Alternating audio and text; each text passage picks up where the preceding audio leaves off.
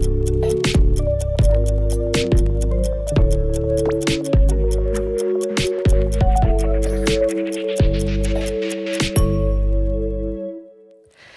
ukryte koszty empatii i uwrażliwienia. Postanowiłam e, tak nazwać dzisiejszy odcinek, ponieważ e, temat empatii, ale też w ogóle bycia empatą, empatką jakoś chodził mi ostatnio po głowie i doszłam do wniosku, że, e, że fajnie byłoby go tutaj jakoś tak rozłożyć na czynniki pierwsze i przyjrzeć się temu, nie tylko temu, co empatia robi właściwie dobrego, bo wydaje mi się to być takie intuicyjne i, i wiele z nas wie, dlaczego empatia jest dobra, dlaczego jest pożyteczna też w relacjach z innymi ludźmi, natomiast bardzo dużo z nas tej empatii używa jakoś tak nadmiarowo. I pomyślałam, że może warto się przyjrzeć temu, jakie są konsekwencje w ogóle bycia empatą i bycia uwrażliwionym na innych ludzi. I, i może warto zobaczyć, y, czy czasami to nie generuje więcej problemów niż pożytku.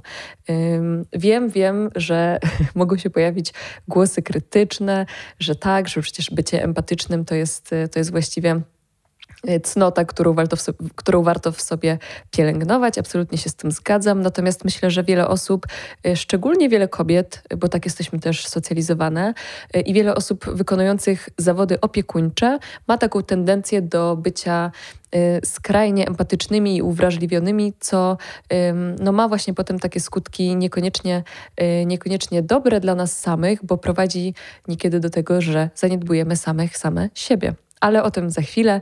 Nie będę jeszcze na razie wyprzedzać. E, na początek chciałabym bardzo podziękować patronowi tego odcinka, jakim jest już Wam bardzo dobrze znany Health Labs Care, producent suplementów diety. E, z Health Labsem się już e, znamy od lat i jeżeli pamiętacie odcinki, czy to z Michałem Kotem, czy to z Cwetą na temat depresji wysoko funkcjonującej, to, to były to odcinki wspierane właśnie przez Health Labs Care i dzisiaj znowu się spotykamy. Także jeżeli ktoś z Was szuka obecnie suplementów diety i chce postawić na coś naprawdę jakościowego, to z kodem KAMA10 macie 10% zniżki niezmiennie już chyba od dobrych dwóch lat. Y, ale jeżeli ktoś zapomni, to odsyłam do opisu tego odcinka. Tam są wszystkie informacje, linki do tego potrzebne. Także raz jeszcze wielkie dzięki za, y, za wsparcie moich pomysłów. Dziękuję również moim patronom, patronkom wspierającym mnie na Patronajcie. Witam serdecznie wszystkie nowe osoby. Jeżeli ktoś z Was chciałby dołączyć do subskrypcji i dostawać ode mnie comiesięczny newsletter z nowinkami ze świata kultury, no to wiecie, gdzie mnie szukać. W opisie tego odcinka znajdziecie link do Patronite'a i tam możecie y, w każdej chwili dołączać. No dobrze, to ja Was już y, serdecznie zapraszam do tej solowej y, odsłony, czyli do odcinka o ukrytych kosztach empatii i uwrażliwienia. No dobrze, to na początek przyjrzyjmy się temu w ogóle, co to znaczy być empatą, empatką, co to znaczy być osobą uwrażliwioną. E, no myślę sobie, że, e, że na pewno wiele z Was ma takie wspomnienia komunikatów z dzieciństwa, że jest się nadwrażliwym, że jest się beksą, że się ciągle płacze. E, dla mnie to było na pewno w moim przypadku bardzo często wyrazem po prostu bycia osobą wrażliwą, wrażliwą na innych ludzi, wrażliwą na, na otaczającą mnie rzeczywistość, wrażliwą na piękno, ale też na cierpienie osobą, która po prostu dużo czuje i tutaj y, z ogromnym przekonaniem nie używam wyrażenia wysoko wrażliwą, bo, bo patrząc na, na to, co dzieje się obecnie wokół tego pojęcia, to e, i porównując to oczywiście z tym, co dzieje się w nauce, to to pojęcie wysoko, wysokiej wrażliwości w psychologii e, absolutnie nie jest, nie jest jeszcze rozpoznawane jako jakkolwiek rzetelne i trafne. Jest to raczej pojęcie z pop psychologii, ale nie będę się nim dzisiaj zajmować. Chodzi mi, chodzi mi o wrażliwość w takim dosłownym tego słowa znaczeniu, wrażliwość może czasami sensoryczną, ale też taką wrażliwość właśnie emocjonalną, nastawioną na drugiego człowieka człowieka, nastawioną na odczuwanie własnych emocji w takim dosłownym sensie, w jakim, y, w jakim intuicyjnie Wam się wydaje.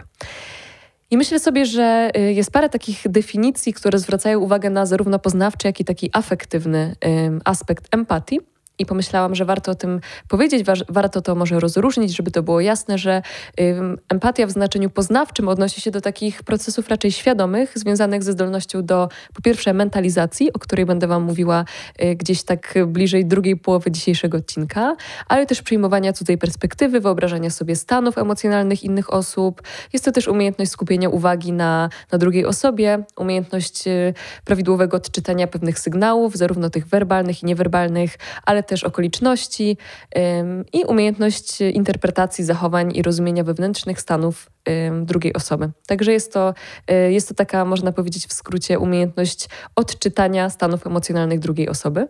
Natomiast empatia, empatia w znaczeniu afektywnym odnosi się bardziej do tych emocjonalnych i w dużej mierze nieświadomych procesów, um, które są odzwierciedleniem emocji obserwowanej osoby. Czyli um, mówimy tutaj o takiej zdolności jak odczuwanie jakiegoś dyskomfortu w reakcji na czyjeś emocje, um, ale też odczuwanie empatycznej troski i w ogóle współodczuwanie tego, co, co manifestuje się w postaci właśnie drugiej osoby przeżywającej własne, e, odrębne od nas e, stany emocjonalne. I jest takie rozróżnienie między empatią a syntonią i bardzo mi się ono spodobało, jakoś nie myślałam o tym wcześniej, że, że syntonia to jest bardziej współodczuwanie i zgodność, ale rozumiana jako um, w pewien sposób zlanie się z tym, co czuje druga osoba. To znaczy w przypadku takiej syntonii, na przykład y, jeżeli byśmy mieli okoliczności y, gabinetu terapeutycznego, to terapeuta płakałby razem z płaczącym pacjentem, albo rodzic przeżywałby taki sam lęk, jaki przeżywa dziecko w jego towarzystwie. Czyli pomimo tego, że syntonia jest często odbierana bardzo pozytywnie, to, to jest to coś, co niekoniecznie może dać drugiej osobie poczucie oparcia, e, a bardziej jest to takim zlaniem się, takim, no nie chcę użyć może słowa uwikłaniem, ale bardziej myślę, że tutaj jest adekwatne słowo zlanie, takie współbrzmienie, zgodność odczuwanych emocji pomiędzy mną a drugą osobą. Natomiast empatia e, w takim rozumieniu właśnie i poznawczym, i emocjonalnym, ale też społecznym, to jest jednak pozostanie w jakimś kontakcie z własnymi emocjami i umiejętne rozpoznanie tej odrębności między tym, co ja odczuwam, a odczuwa druga osoba w moim towarzystwie. Czyli y, ja jestem w stanie się zakotwiczyć i utrzymać jakieś ramy tego, co ja czuję, co ja myślę, jakie są moje stany emocjonalne, względem tego, co czuje osoba w moim towarzystwie. Czyli mogę odczuwać współczucie, a jednocześnie zachować jakiś taki poznawczy y, dystans i dawać oparcie czy wsparcie y, komuś, kto w moim towarzystwie cierpi. I już tak kończąc ten definicyjny wstęp, ale myślę, że on jest istotny, żebyśmy sobie uwspólnili, o czym tutaj dzisiaj właściwie mówimy, to y, Carl Rogers mówi o tym, że empatia to jest bycie z kimś na sposób właściwy dla tej osoby, to jest zawieszenie na czas wspólnego przebywania własnych poglądów i wartości w celu wniknięcia bez żadnych uprzedzeń w odmienny świat drugiej osoby. Podoba mi się ta definicja, chociaż zastanawiam się nad tym fragmentem, który mówi o zawieszeniu własnych poglądów i wartości. Jakoś tak trudno jest mi się w pełni z tym zgodzić. Może powiedziałabym bardziej odsunięciu na bok albo skoncentrowaniu się na poglądach i wartościach innej osoby, a nie na własnych, ale zawieszenie ich wydaje mi się być jakieś takie radykalne, ale to już jest moja interpretacja. W każdym razie zależy mi na tym, żeby Wam na wstępie powiedzieć o tej definicji, żeby Wam pokazać, że empatia to nie jest zlanie że taka autentyczna, dorosła empatia to niekoniecznie jest zlanie się i zgodność stanów emocjonalnych między mną a drugą osobą, tylko jest to umiejętne ich rozpoznanie i okazanie współczującej troski przy jednoczesnym zachowaniu własnej ramy i kotwicy w tym, że moje myśli i moje stany emocjonalne są odrębne od tej osoby. Czyli, no właśnie, kiedy ktoś e, jest w kryzysie i przy mnie płacze, to ja poprzez okazanie empatii tej osobie, e, tej osobie niekoniecznie muszę też wejść w kryzys i zacząć e, jej wturować i razem z nią płakać.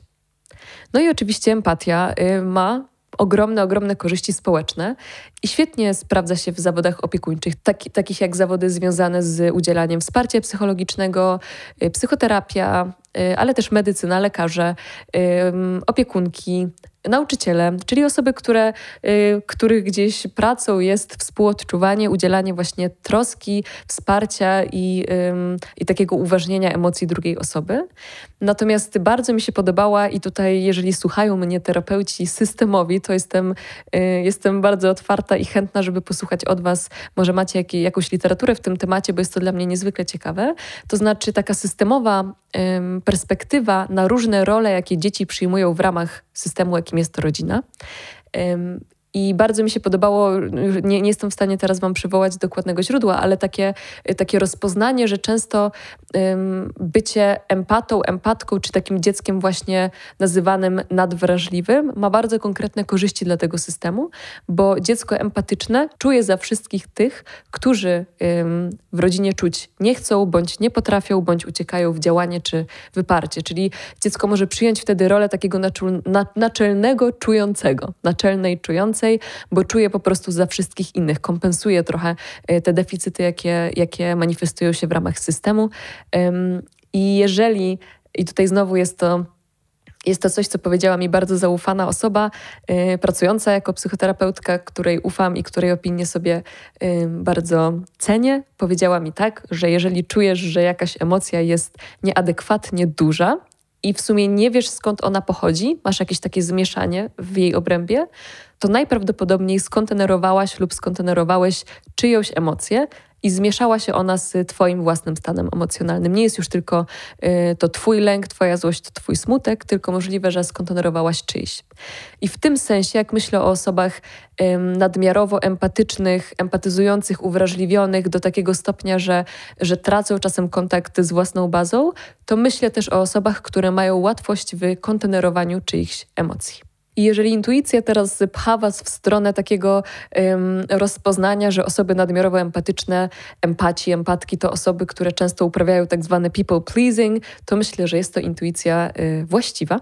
Dlatego, że ym, taka y, nadmiarowa empatia, no właśnie przejawia się często w tym, że próbujemy zadbać za wszelką cenę o komfort psychiczny innych osób w naszym towarzystwie, zazwyczaj kosztem własnego komfortu. To znaczy, y, wrzucamy się w takie sytuacje, w których dla zilustrowania tego, y, tego argumentu rozmawiają ze sobą dwie osoby i jedna nie przestaje trajkotać, jest kompletnie nieuważna na to, że siedzi przed nią druga osoba z, z własnymi poglądami, własnymi myślami, chcąca może też dostać trochę uwagi.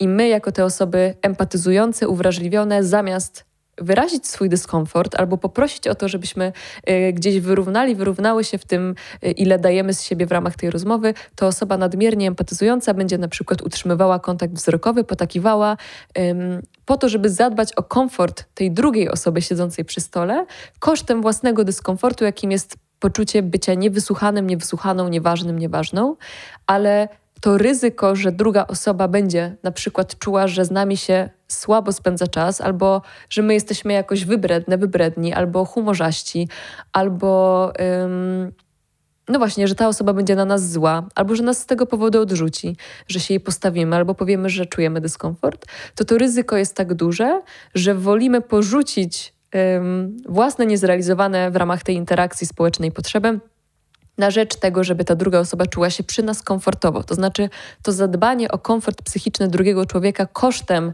niezrealizowania własnych potrzeb jest tym, tym rozwiązaniem, w którym mniej ryzykujemy niż gdybyśmy się postawili, postawiły i powiedziały: Ej, stara, w sumie to cały czas gadasz, a co ze mną też chciałabym być dzisiaj wysłuchana. Czyli osoba nadmiernie empatyzująca może mieć taką tendencję, żeby lądować właśnie w jednostronnych relacjach, w których to cały czas jest na przykład osobą słuchającą, osobą wspierającą, osobą empatyzującą, ale nie ma tam w tej, w tej relacji w ogóle miejsca na to, żeby zająć się jej potrzebami i jej oczekiwaniami czy preferencjami, bo cała ta uwaga jest y, na drugiej osobie, a raczej na tym, żeby utrzymać jej komfort psychiczny żeby tylko ta osoba nie poczuła, że z nami się na przykład y, źle spędza czas, czy że y, jesteśmy problemowi, problemowe. I to niestety w, w tak w długofalowych konsekwencjach no, będzie prowadzić do takiego poczucia y, żalu i zgorzknienia, takiego poczucia, że jest się kompletnie dla innych nieważnym, niewysłuchanym. I to może też oczywiście generować potem wybuch, y, kiedy już dojdzie do jakiegoś konfliktu. No, wybuch może nawet nieadekwatny y, w, w swojej skali, wybuch złości, bo będziemy się przez dłuższy czas czuć wiecznie niewysłuchani. Tylko jesteśmy ciągle czyjąś terapeutką, czyjąś matką, czyjąś y, opiekunką, czy, czyimś rękawem do popłakania, ale nie ma tam w ogóle miejsca na to, żeby ktoś też empatyzował z nami. I myślę sobie, że osoby, które udzielają takiej nadmiarowej empatii i uwrażliwienia, to mogą być też osoby, które mają problemy ze stawianiem granic. I ja wiem, że o granicach się mówi już tyle i te granice są do pożygu wałkowane, ale ja będę dzisiaj chciała Wam powiedzieć trochę więcej o granicach, bo jest to temat, który na pewno na moim warsztacie psychoedukacyjnym okazał się być tematem grzejącym, tematem, który spotkał się z ogromnym zainteresowaniem uczestników mojego warsztatu i zobaczyłam, że jest to coś, co realnie sprawia trudność, czyli rozpoznanie, jak to w ogóle jest czuć, że zaraz moja granica zostanie przekroczona i na czym polega adekwatne i umiejętne stawianie zdrowych granic, które będą też elastyczne, ale w pewnych obszarach będą nieprzepuszczalne. Ale do tego jeszcze dojdziemy zaraz. Na razie skupmy się na tej nadmiarowej empatii i na tym, jakie ona konsekwencje generuje. No oczywiście w ekstremalnych sytuacjach wyobrażam sobie, że osoba, która y, próbuje cały czas dbać o komfort innych, no może zacząć też usprawiedliwiać pewne zachowania, które są y, niedopuszczalne. Może też ładować się w takie y, sytuacje, w których ktoś ją wykorzystuje. Nie mówię już tutaj o sytuacjach skrajnych typu przemoc, ale ktoś, kto po prostu wykorzystuje, kto widzi w nas ten potencjał na to, żeby być na każde zawołanie, żeby oferować zawsze pomocną dłoń i korzysta z tego nadmiarowo kosztem nas. No i oczywiście w konsekwencji my też jesteśmy niezaopiekowani, niezaopiekowane, czujemy się nadużyci i wykorzystani, co, no jak możecie się domyślać, nie prowadzi do budowania autentycznych i dorosłych e, obustronnych e, relacji. I mówi się, że taka nadmiarowa empatia, czy y, takie uwrażliwienie w procesie, którego porzucamy samych siebie, to jest pewnego rodzaju odcięcie się od siebie. To jest pewnego rodzaju niezajmowanie się, czyli trochę coś, o czym mówiłam Wam w solowym odcinku o syndromie ratownika, to jest pewnego rodzaju niezajmowanie się sobą, bo łatwiej może jest zająć się komfortem drugiej osoby, niż zobaczyć, czym ja się nie muszę zajmować, kiedy, kiedy cała moja uwaga jest na drugiej osobie, a nie na mnie samej. Czemu ja nie muszę się przyglądać, co jest może zbyt bolesne, gdybym wysiedziała w tym dyskomforcie i zajęła się tym, czego ja teraz potrzebuję i o czym to jest tak naprawdę. I zależy mi, żeby to wybrzmiało, że y, rozwiązaniem nie jest porzucenie postawy empatycznej w ogóle i bycie osobą nieuwrażliwioną, ignorancką, obojętną na cierpienie innego człowieka, obojętną na jego stan emocjonalny. Absolutnie nie, ale taka autentyczna empatia, taka dorosła empatia, która też zakłada gdzieś własną odrębność, y, to jest empatia, która w moim poczuciu polega na umiejętności również stawiania granic, umiejętności odmawiania, umiejętności rozczarowywania drugiego człowieka, y, umiejętności też proszenia o to, żeby moje potrzeby, te czysto relacyjne, zostały zrealizowane, jeżeli dotyczą właśnie tej relacji i jest to adekwatne, żeby ulokować y, ich realizację właśnie w tej drugiej osobie ale też autentyczna empatia to jest empatia, która polega na umiejętności okazywania emocjonalnego wsparcia i przyjmowania go z powrotem. Czyli jest to jakiegoś rodzaju uwrażliwienie, które, które nie polega na poświęcaniu samego czy samej siebie. I kiedy rozmawiałam y, właśnie o tym dbaniu o czyjś komfort, co wydawało mi się z początku być jakieś totalnie absurdalne, a potem złapałam się na tym, że sama tak robię, to, y, to zostało mi zadane pytanie: no dobra, co by się stało, gdybyś pozwoliła sobie okazać swój dyskomfort? Czyli co by się stało, gdybyś w towarzystwie osoby, która nie przestaje trajkotać i jest kompletnie nieuwrażliwiona na to, że ty też chciałabyś coś powiedzieć, ty też przecież masz jakieś potrzeby, które domagają się realizacji w ramach tej konkretnej interakcji. Co gdybyś pozwoliła sobie zacząć się na przykład rozglądać? Albo co gdybyś pozwoliła sobie nie trzymać kontaktu wzrokowego i pozwolić swojej mimice autentycznie wyrazić swój dyskomfort, wyrazić to, że nudzi cię to spotkanie, że złości cię to, że jesteś znowu czyjąś terapeutką, a to nie jest twoją rolą w interakcji przyjacielskiej czy romantycznej, żeby nikogo terapeutyzować. To nie jest asymetryczna relacja taka, jaka jest pomiędzy pacjentem a terapeutą, czy klientem a terapeutą, gdzie terapeuta dostaje za to pieniądze i to jest jego rolą, żeby nie skupiać się na tym, czy jego potrzeby będą zrealizowane przez pacjenta, tylko być dla ciebie, być dla ciebie oparciem. Tak w relacjach przyjacielskich, rodzinnych, czy chociaż teraz jak myślę rodzinnych, no jest to y, na pewno większa jest asymetria między rodzicem a na przykład małym dzieckiem, a rodzicem czy nastolatkiem, a rodzicem czy dorosłym dzieckiem. W każdym razie tym się nie chcę tutaj dzisiaj zajmować. Załóżmy, że mówimy o dorosłych partnerskich relacjach przyjacielskich bądź romantycznych.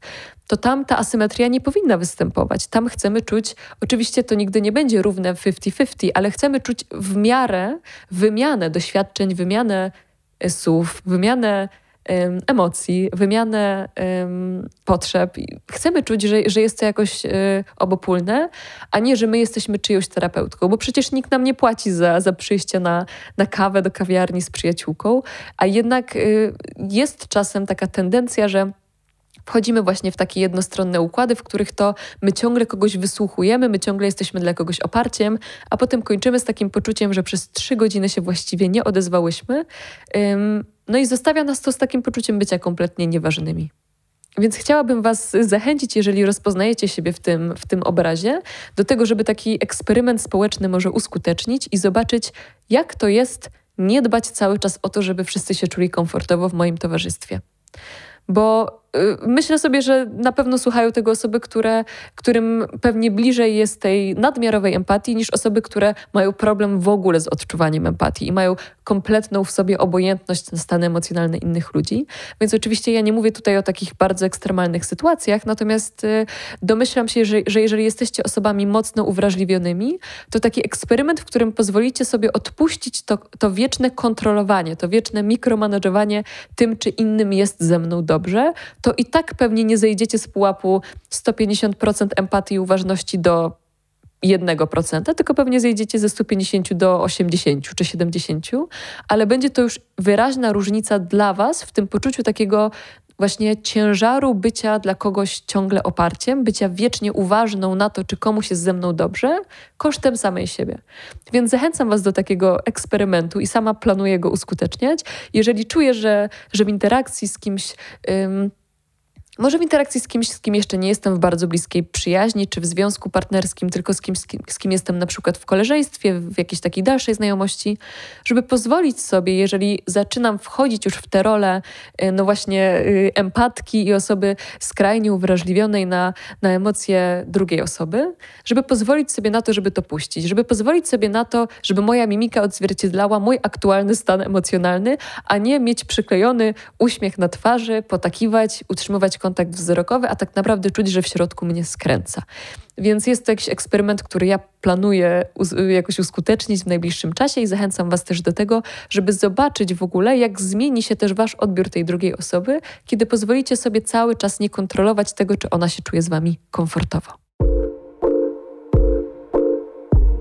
I przechodzimy teraz do drugiej części, do części praktycznej, jako jest część skupiona na rozwiązaniach. Rozwiązaniach właśnie takiej postawy nadmiarowej empatii, postawy y, skrajnego uwrażliwienia na innych kosztem samej, samego siebie.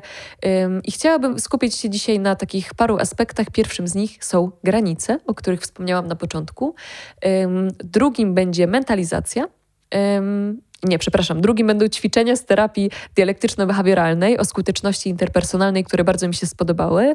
Potem będzie mentalizacja, ym, potem urealnienie, a na koniec adekwatne wsparcie. Także przejdziemy sobie teraz przez to ym, wspólnie i chciałabym też y, nawiązać trochę do tego, o czym mówiłam na moim warsztacie psychoedukacyjnym Samodzielni Samodzielne, bo właśnie tam mówiąc o dojrzałości emocjonalnej i dojrzałych dorosłych relacjach opowiadałam o granicach. I granice to jest... Ym, to jest coś, co wzbudza bardzo dużo emocji w ludziach i jest jakoś tak y, na czasie. I postanowiłam o tym też powiedzieć w kontekście ćwiczenia zaczerpniętego z psychoterapii sensomotorycznej, ćwiczenia autorstwa Pat Ogden, bo podczas mojego warsztatu okazało się, że to ćwiczenie zrobiło absolutną furorę. I jest to ćwiczenie, które jest bardzo proste i możliwe, że też je znacie z, z jakichś warsztatów czy treningów umiejętności społecznych, czy treningów interpersonalnych. W każdym razie dwie osoby stają naprzeciwko siebie i teraz y, w mojej modyfikacji podczas mojego warsztatu, ponieważ to nie była terapia grupowa, tylko jednak warsztat psychoedukacyjny, to ja prosiłam uczestników, żeby badali swoje 70% możliwości, żeby absolutnie nie szukać tego momentu zbliżenia się do 100%, ale badamy, jak to jest, kiedy zaraz zaraz, już po prostu zaraz nasza granica zostanie przekroczona, ale nie doprowadzamy do tego, że zostanie przekroczona. Czyli dla zobrazowania, jedna osoba stoi przy, na, na drugim końcu pokoju, druga na drugim. I osoba A stoi cały czas w miejscu, a osoba B zaczyna się do niej bardzo powoli zbliżać. I osoba A, czyli ta stojąca w miejscu, ma powiedzieć stop wtedy, kiedy poczuje, że dystans pomiędzy nią a osobą B, która się do niej cały czas zbliża, już zaraz będzie um, zbyt bliski. To znaczy, już zaraz wzbudzi w niej takie poczucie stop, to już za dużo, albo więcej nie chcę, albo dalej nie podchodź. I prosiłam osoby, żeby robiły to wolno. Co więcej, prosiłam je, żeby to robiły zarówno z osobami tej samej płci, jak i przeciwnej, e, też z osobami, które już znały, ale też z osobami, które dopiero poznały na tym warsztacie, żeby zobaczyć, jak zmienia się ta odległość i jak zmienia się to poczucie, kiedy, kiedy czuję, że zaraz moja granica zostanie przekroczona. I to, co mnie najbardziej interesowało w tym ćwiczeniu, to było to pytanie, skąd wiem, że zaraz moja granica zostałaby przekroczona po czym poznaję w ciele, konkretnie w ciele, że zaraz ta granica już będzie przekroczona, że ten dystans zaraz zacznie być ym, nadmiarowy dla mnie, nawet nie nadmiarowy, że ten dystans zaraz zacznie być po prostu za krótki na to, żebym ja czuła się bezpiecznie w towarzystwie tej osoby. I bardzo mi zależało na tym, żeby robić to zawczasu, żeby nie dopuszczać do tego, że już ta osoba te granice przekroczy i ja już czuję się jakoś tak nadużyta, bo absolutnie, absolutnie nie o tym jest ćwiczenie y, kompetencji psychologicznych, żeby się wzajemnie nadużywać. Natomiast było to dla mnie fascynujące też obserwować Was, bo wiem, że też uczestnicy, uczestniczki słuchacie tego, obserwować Was, jak zupełnie inaczej te, te odległości wyglądały w kontekście facetów z facetami, kobiet z kobietami, ale też kobiet z facetami i kobiet z osobami, które już znały wcześniej, facetów z osobami, które już znali wcześniej, versus z osobami, które dopiero poznali na tym warsztacie. I powiem Wam, że dla wielu osób um, było to bardzo konkretne uczucie, na przykład w brzuchu. Um, wiele osób też opisywało to uczucie jakimiś kolorami. Mówiło, że to jest, mówiło, że to jest na przykład y, żółto-różowa magma czy placek w brzuchu. Ktoś inny nie był w stanie tego, y, tego w ten sposób opisać, tylko mówił mi, że to był dla niego gest. Że od razu pojawiał mu się gest dłoni wyciągniętej przed siebie albo dłoni trzymanej blisko biodra, ale ona już się sama podnosiła. Ktoś inny mówił, że miał gulę w gardle. Ktoś inny mówił, że, że było to właśnie jakieś, jakieś konkretne wyrażenie, które nie było słowem stop, ale było jakimś innym, bardzo konkretnym wyrażeniem. Ktoś inny mi mówił na przykład, że był to kontakt wzrokowy, czyli jak ta osoba czuła, że ktoś już zaraz te granice przekroczy, to mm, bezpieczniejszym dla niej niż powiedzieć stop było na przykład odwrócić wzrok, popatrzeć w podłogę, popatrzeć w sufit, popatrzeć w bok, czyli dla jej ciała to było bezpieczniejsze, żeby dać znać drugiej osobie, że zaraz zrobi się niebezpiecznie.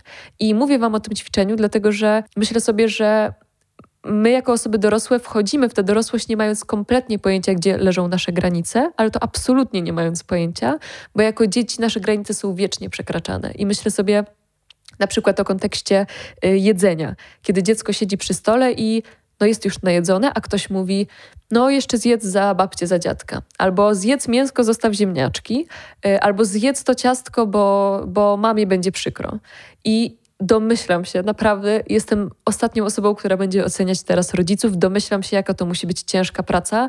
Być rodzicem, być matką, ojcem, nie mając absolutnie żadnej instrukcji obsługi, jak to robić, jak wychować małego człowieka ale jednocześnie jako ktoś, kto był kiedyś dzieckiem, wiem, że dla mnie słuchanie o tym, że mam za kogoś zjeść, bo komuś będzie przykro, kiedy ja czułam, że już nie jestem głodna, doprowadziło też do tego, że w dorosłości musiałam na nowo odbudować swoją relację z jedzeniem, żeby nauczyć się w ogóle, jak to jest czuć się sytą, jak to jest czuć głód, a nie być wiecznie przejedzoną, bo nauczyłam się jeść e, na przykład będąc w gościach, jeść do końca, bo bałam się, że komuś będzie przykro a bardzo często ja już nie potrzebowałam tego pożywienia, czułam się już pełna, ale jadłam, żeby upewnić się, że innym osobom będzie komfortowo w moim towarzystwie i że nie będą na mnie złe, że nie, jadłam do, że nie dojadłam do końca, bo tak mnie nauczono jako dziecko. Więc mówię Wam o tych granicach, bo to jest ściśle sprzężone właśnie z tym nadmiarowym empatyzowaniem i uwrażliwieniem na komfort psychiczny drugiego człowieka, żeby pokazać Wam, że My boimy się stawiać te granice, bo bardzo boimy się, że sprawimy komuś przykrość, bo taki przekaz kulturowy dostaliśmy i że w konsekwencji będziemy odrzuceni czy porzuceni. Natomiast jako dorośli ludzie jesteśmy w obowiązku sprawdzić, gdzie leżą nasze granice, po czym jesteśmy w stanie rozpoznać w ciele, że zaraz te granice zostaną przekroczone, bo kiedy wykonamy tę pracę, to potem w przyszłości, będąc na takim spotkaniu, gdzie ktoś cały czas trajkocze, a my nie mówimy nic, to nagle, kiedy pojawi się to znajome uczucie w brzuchu, może będzie to ten żółto-różowy placek, a może nagle zobaczymy, że sztywnieją nam kończyny i ręka nam się podnosi, albo poczujemy gulę w gardle, albo zobaczymy, że nam y, wzrok ucieka, to będzie to dla nas bardzo wyraźny sygnał, że coś jest na rzeczy, coś jest nie tak, czujemy się przekroczeni, przekroczone i to jest moment nie na to, żeby przełknąć ślinę, zacisnąć zęby i wyczekać to spotkanie do końca, żeby tylko tej drugiej osobie było komfortowo, tylko to jest właśnie moment na to, żeby powiedzieć: hej, stara, stary, nie czuję się ok z tym, jak wygląda nasze dzisiejsze spotkanie. Zauważyłaś, że nic nie powiedziałam od dwóch godzin? Czy możemy coś z tym zrobić? Czy pozwolisz mi dojść do głosu? Bo nie czuję się komfortowo na tym spotkaniu z tobą dzisiaj, wiesz? I wyrażenie tego w sposób faktualny, informacyjny, bez zbędnego tłumaczenia się, bez negocjowania, bez też obwiniania, atakowania, tylko y, z perspektywy jednak własnego przeżycia, mówiąc z perspektywy ja, możemy naprawdę oszczędzić sobie bardzo dużo nerwów. I kończąc jeszcze o tych granicach, chcę Wam powiedzieć, bo jest to coś, o czym, o czym wspominałam na warsztacie, że bardzo często, kiedy stawiamy innym ludziom granice, to oni próbują z tym negocjować. To znaczy, jeżeli ktoś się czuje niekomfortowo z tym, że jest mu w ogóle stawiana granica, to często zaczyna z nami e, wchodzić w taką dyskusję pod tytułem no ale może tylko jeden kieliszek. Ty mówisz nie pij alkoholu, ktoś mówi, no ale tylko jeden shot, ale chociaż ze mną, ale za zdrowie panny młodej. I naszą rolą w takich sytuacjach nie jest negocjować z tą osobą dalej i namawiać ją do tego, żeby uszanowała naszą granicę. Jeżeli ktoś nie szanuje granicy, która jest dla mnie ważna, ja nie mówię tutaj o granicach jak mówię o granicach, to też ja nie mówię do końca o, o prośbach, bo czasami ktoś może nie chcieć spełnić naszej prośby i ma też do tego prawo, ale jeżeli ja mówię o jakiejś granicy, na przykład cielesnej, nie chcę być na przykład całowana na przywitanie przez kogoś, kogo nie znam, albo ym, nie chcę pożyczać pieniędzy komuś, kto nigdy ich nie oddaje, to jeżeli ktoś zaczyna ze mną negocjować, zamiast uszanować te granice, to moją rolą nie jest namawiać tę osobę, żeby mnie zrozumiała i przyjęła te granice, tylko jeżeli ona dalej negocjuje, to moją rolą jest usunąć się z tej sytuacji i powiedzieć w takim razie wychodzę. Jeżeli jestem na imprezie, to jest przykład właśnie z warsztatu, nie piję alkoholu, a ktoś mnie namawia i cały czas na mnie napiera, żebym wypiła chociaż ten jeden kieliszek i nie przestaje tego robić i nie chce i zaczyna zadawać mi pytania, ale dlaczego? Czy ja mam jakiś problem z tym alkoholem? To moją rolą nie jest teraz namówić tę osobę, żeby zrozumiała mój punkt siedzenia czy widzenia, tylko moją rolą jest na przykład y, wyjść do innego pomieszczenia, w skrajnym przypadku po prostu powiedzieć, że ja z tej imprezy wychodzę, bo, bo mam dosyć tego i nie życzę sobie, żeby ktoś na mnie naciskał w kwestiach, które są dla mnie nienegocjowalne. Więc też chcę Wam pokazać, że nie zawsze ludzie będą czuli się dobrze z tym, że stawiacie im granice i nie zawsze będą w stanie to uszanować, ale waszą rolą nie jest ich namawiać do tego, żeby was zrozumieli. Jeżeli nie rozumieją, to czasem po prostu trzeba zabrać manatki i wyjść, żeby zachować swoją integralność, a nie robić coś na siłę i wypić ten kieliszek, żeby komuś nie było przykro, a potem wrócić do domu i mieć poczucie, że zrobiło się coś kompletnie niezgodnego z własnymi wartościami. A teraz zaproszę Was do takiej części bardziej ćwiczeniowej, w której przeczytam Wam takie ćwiczenie z, zaczerpnięte z terapii dialektyczno-behawioralnej, czyli DBT. Jest to książka Trening Umiejętności, materiały ćwiczenia dla pacjentów, wydana przez wydawnictwo Uniwersytetu Jagiellońskiego. I DBT to jest coś, czym zaczęłam się dopiero niedawno jakoś bardziej interesować, więc możliwe, że, że będę szukała kogoś do tego tematu, ale na razie jeszcze nie. Na razie tylko zaczerpnę tutaj do, na rzecz dzisiejszej solówki y, jednego ćwiczenia. Ćwiczenie umiejętności które nazywane jest Dear Man, jest to ćwiczenie oferujące wskazówki do skuteczności w osiąganiu celów. Brzmi dosyć enigmatycznie, ale zobaczmy, o czym to jest tak naprawdę. Bo myślę sobie, że, że te umiejętności Dear Man, ten Dear Man to jest oczywiście skrót, który Wam zaraz wyjaśnię, to są umiejętności też y, umiejętnej konfrontacji i stawiania granic, ale konfrontacji nie w takim sensie jakimś atakującym czy agresywnym, tylko takiej zdrowej konfrontacji, w której ja nie opuszczam siebie na rzecz dbania o komfort innych ludzi w moim towarzystwie. Więc może to Wam posłuży jako, e, jako taka właśnie wskazówka, jak można też umiejętnie w takich sytuacjach, kiedy czujemy, że jesteśmy nadmiarowo dla innych kosztem siebie, e, postępować. Także pozwólcie, że Wam przeczytam e, żeby tutaj niczego nie ominąć, bo jest to konkretny protokół, więc też nie jestem w stanie tego z pamięci Wam zacytować. Dear man to jest skrót z angielskiego. Każda literka odpowiada za, za inny aspekt, więc mamy um, describe, express feelings, assert wishes, reinforce, mindful, appear confident i negotiate. Po polsku opisywanie sytuacji, wyrażanie uczuć, stanowcze wyrażanie pragnień, wzmacnianie, podtrzymywanie uważności, okazywanie pewności siebie i negocjowanie. Bardzo proste. I przeczytam Wam teraz, na czym to polega, i może to Wam posłuży jako inspiracja do tego, żeby, żeby po prostu lepiej. Yy, lepiej się dogadywać w sytuacjach, w których czujecie się, um, czujecie, że jesteście w układzie jednostronnym, w którym nie ma do końca też miejsca na, na Was i na Wasze potrzeby. Najpierw mamy opisywanie sytuacji. Czyli opisz bieżącą sytuację, trzymaj się faktów, powiedz drugiej osobie, na co dokładnie reagujesz. Czyli na przykład, powiedziałeś mi, że wrócisz do domu przed kolacją, a jest już po 23. Czyli trzymamy się faktów. Wyrażanie uczuć. Wyraź swoje uczucia i opinie na temat sytuacji. Nie zakładaj, że druga osoba zna Twoje uczucia. Czyli, kiedy tak późno wracasz do domu, zaczynam się o ciebie martwić. Stanowcze wyrażanie pragnień. Stanowczo wyraź swoje pragnienia poprzez proszenie o to, czego chcesz lub wyraźne odmawianie. Nie zakładaj, że inni będą wiedzieć, czego chcesz. Naprawdę chciałabym, żebyś dzwonił, kiedy zamierzasz wrócić późno. Wzmacnianie. Dostarcz drugiej osoby wzmocnienia, nagrodę zawczasu, wskazując pozytywne skutki uzyskania tego, czego chcesz lub potrzebujesz. Będzie mi wtedy lżej na sercu i łatwiej to zniosę. Podtrzymanie uważności. Bądź cały czas świadoma własnych celów, podtrzymuj swoje stanowisko. Uważaj, aby inny temat nie odwrócił Twojej uwagi. Czyli jeżeli ktoś zacznie y, z, zrzucać nas na inny tor i próbować y, skupić się na czymś kompletnie niezwiązanym z tą sytuacją, no to metoda zdartej płyty czasami może okazać się być y, konieczna. Okazywanie pewności siebie. Prezentuj się jako osoba skuteczna i kompetentna, mów pewnie i tak też się zachowuj, utrzymując dobry kontakt wzrokowy. I na koniec y, negocjowanie. Bądź gotowa do odwzajemnienia się. Proponuj i pytaj o inne rozwiązania problemu, ustępuj w swoich żądaniach, podtrzymuj odmowę, ale proponuj zrobienie czegoś innego lub rozwiązanie problemu w inny sposób. Czyli na przykład, a może wyślesz mi SMS-a, kiedy zorientujesz się, że możesz wrócić późno. I potencjalnie też odwrócenie sytuacji, czyli przekaż problem drugiej osobie, zapytaj o inne rozwiązania. Czyli wtedy możemy powiedzieć: OK, to co Twoim zdaniem powinniśmy zrobić? Po prostu nie potrafię przestać się o Ciebie martwić, albo nie chcę przestać się o Ciebie martwić. I to są naprawdę takie proste kroki, które mogą Wam też pomóc dostrzec, że y, ta konfrontacja kogoś, kto no, czasem może sobie nawet nie zdawać z tego sprawy, że od dwóch godzin cały czas mówi. Oczywiście to, co wam teraz przeczytałam, to jest jakiś kompletnie inny scenariusz, ale przywołując ten kontekst, który, o którym wam powiedziałam na początku, to ta osoba, która od dwóch godzin nie przestaje po prostu trajkotać, ona może nawet sobie z tego nie zdawać sprawy. Może to jest reakcja stresowa na to, że widzi się z wami i dla niej samej to jest w ogóle trudna taka interakcja, więc zaczyna po prostu gadać i gadać i przestaje zauważać, że siedzi przed nią druga osoba. Może to być kompletnie nieintencjonalne i absolutnie Y, domyślam się, że dla wielu takich osób to jest coś, co przychodzi im po prostu automatycznie jako strategia radzenia sobie może z jakimś takim lękiem społecznym czy stresem, ale jednocześnie y, czytając Wam teraz ten, ten protokół debetowy, chcę Wam pokazać, że skonfrontowanie takiej osoby, pokazanie jej też, y, co Wam to robi, może właśnie czasami taką metodą zdartej płyty, zwrócenie, zwrócenie uwagi w sposób, który będzie faktualny, informacyjny, a niekoniecznie atakujący.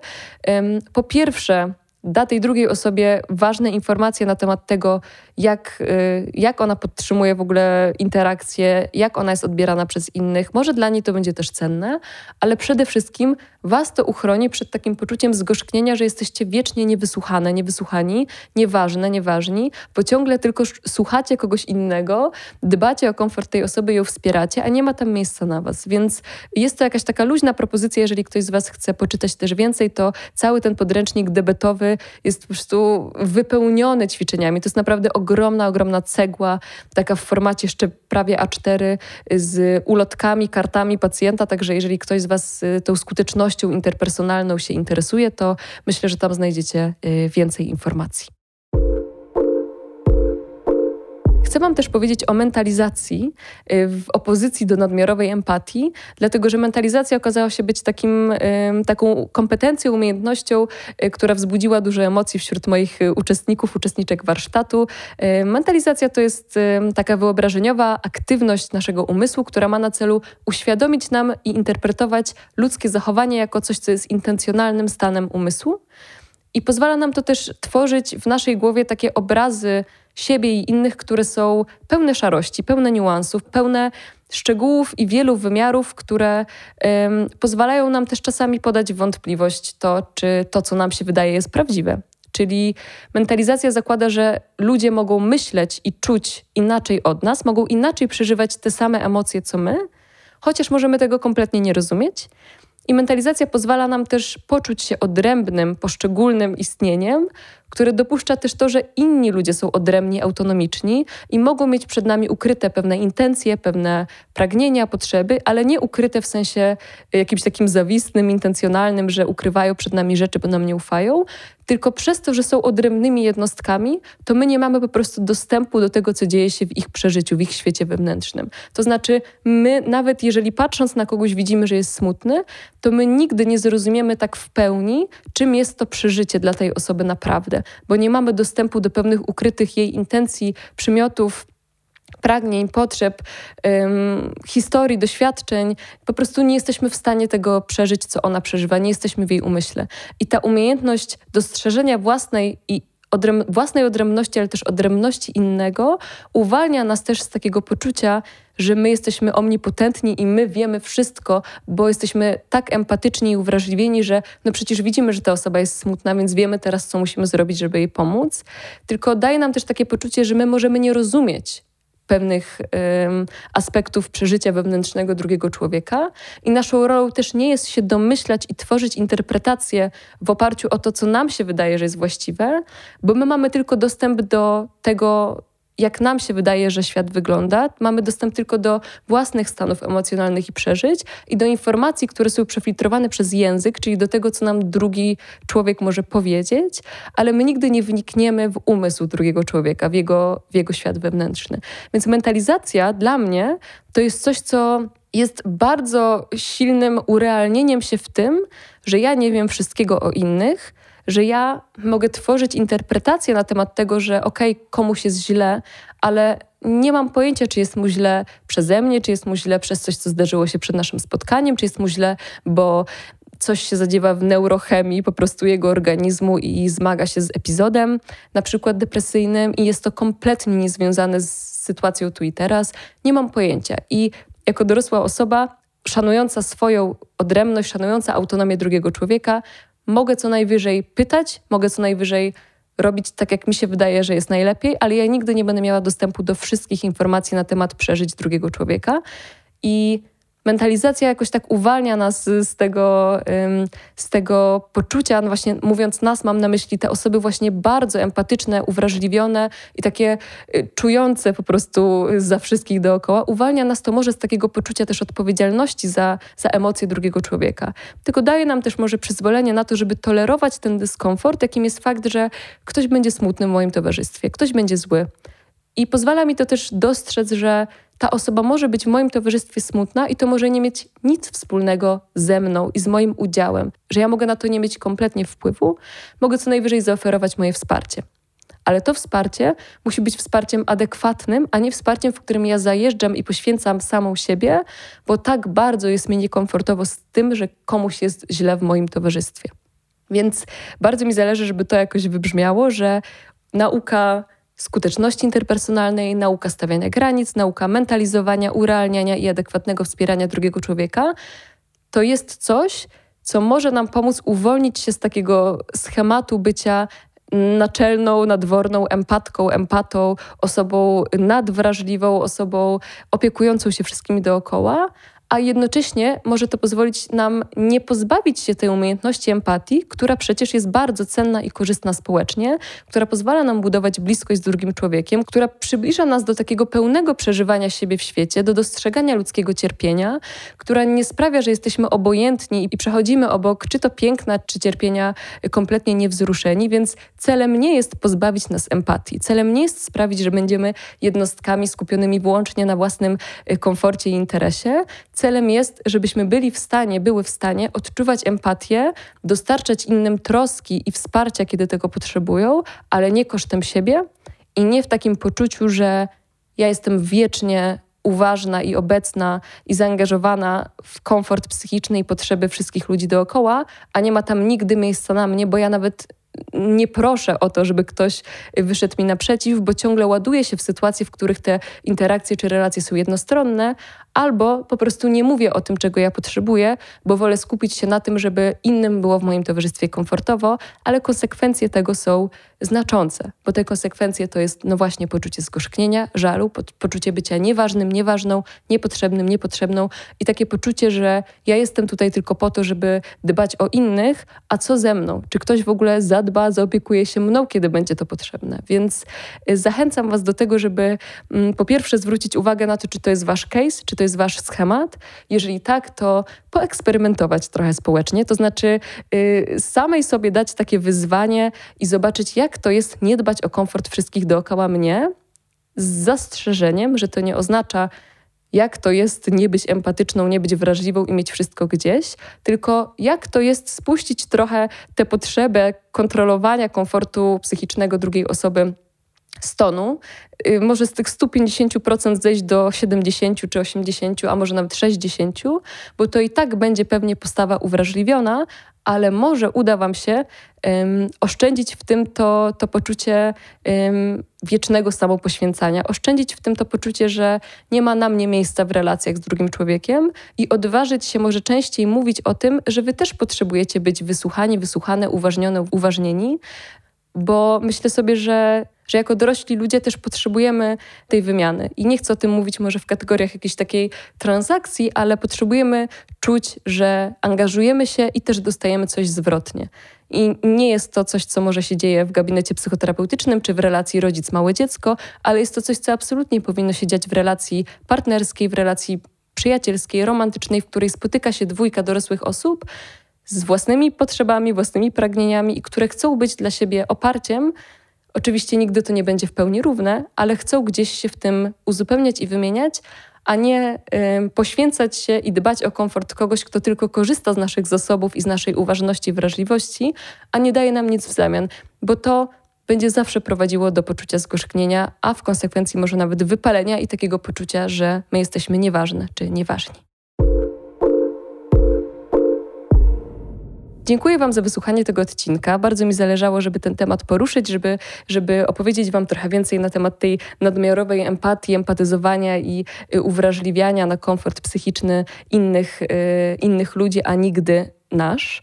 Dajcie koniecznie znać, co sądzicie, czy to jest wasz case, czy to jest, y, czy to jest coś, co jest wam znane, z czym się borykacie, co wam pomaga, czy te wskazówki związane z granicami, mentalizacją, czy ćwiczeniami debetowymi są jak, jakkolwiek dla was y, użyteczne.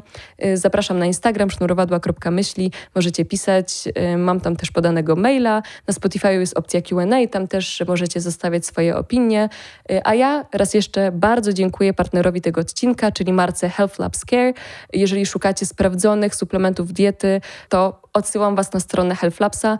Y, link znajdziecie w opisie tego odcinka i z kodem KAMA10 macie 10% zniżki na wszystkie produkty, także zachęcam Was do korzystania i raz jeszcze dziękuję za, za to wsparcie. To tyle ode mnie w takim razie. Słyszymy się już w kolejnym odcinku i dziękuję Wam, że tutaj jesteście i, y, i wspieracie rozwój sznurowadeł. Do usłyszenia.